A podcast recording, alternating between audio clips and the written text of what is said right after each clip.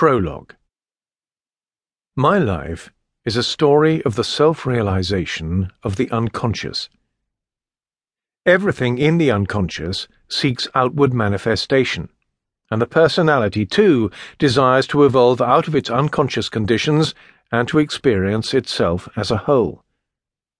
I cannot employ the language of science to trace this process of growth in myself, for I cannot experience myself as a scientific problem.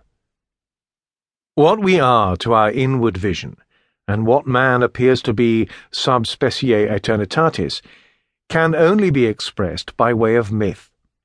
Myth is more individual and expresses life more precisely than does science. Science works with concepts of averages which are far too general to do justice to the subjective variety of an individual life. Thus it is that I have now undertaken in my 83rd year to tell my personal myth.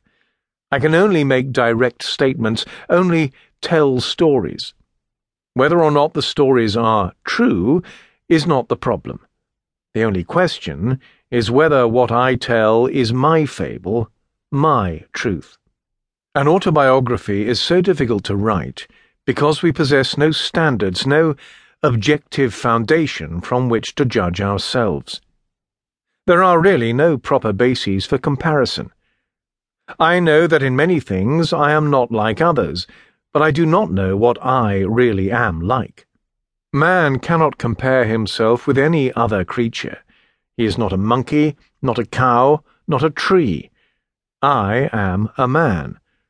But what is it to be that?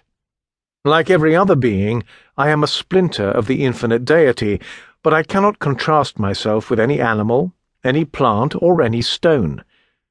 Only a mythical being has a range greater than man's. How, then, can a man form any definite opinions about himself? We are a psychic process which we do not control or only partly direct. Consequently, we cannot have any final judgment about ourselves or our lives. If we had, we would know everything, but at most that is only a pretence. At bottom, we never know how it has all come about. The story of life begins somewhere at some particular point we happen to remember, and even then it was already highly complex. We do not know how life is going to turn out Therefore, the story has no beginning, and the end can only be vaguely hinted at. The life of man is a dubious experiment. It is a tremendous phenomenon only in numerical terms. Individually, it is so fleeting, so insufficient, that it is literally a miracle that anything can exist and develop at all. I was impressed by that fact long ago as a young medical student and it seemed to me miraculous that I should not have been prematurely annihilated. Life has always seemed to me like a plant that lives on its rhizome. Its true life is invisible, hidden in the rhizome. The part that appears above ground lasts only a single summer. Then it withers away, an ephemeral apparition. When we think of the unending growth and decay of life and civilizations, we cannot escape the impression of absolute nullity. Yet, I have never lost a sense of something that lives and endures beneath the eternal flux. What we see is blossom, which passes. The rhizome remains. In the end, the only events in my life worth telling are those when the imperishable world erupted into this transitory one. That is why I speak chiefly of inner experiences, amongst which I include my dreams and visions. These form the prima materia of my scientific work.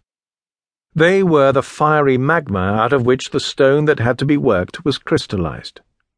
All other memories of travels, people, and my surroundings have paled beside these interior happenings.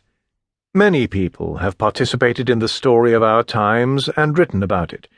If the reader wants an account of that, let him turn to them or get somebody to tell it to him. Recollection of the outward events of my life has largely faded or disappeared. But my encounters with the other reality, my bouts with the unconscious, are indelibly engraved upon my memory. In that realm, there has always been wealth in abundance, and everything else has lost importance by comparison. Similarly, other people are established inalienably in my memories only if their names were entered in the scrolls of my destiny from the beginning, so that encountering them was at the same time a kind of recollection. Inner experiences also set their seal on the outward events that came my way and assumed importance for me in youth or later on. I early arrived at the insight that when no answer comes from within to the problems and complexities of life, they ultimately mean very little. Outward circumstances are no substitute for inner experience. Therefore, my life has been singularly poor in outward happenings I cannot tell much about them, for it would strike me as hollow and insubstantial. I can understand myself only in the light of inner happenings. It is these that make up the singularity of my life, and with these my autobiography deals.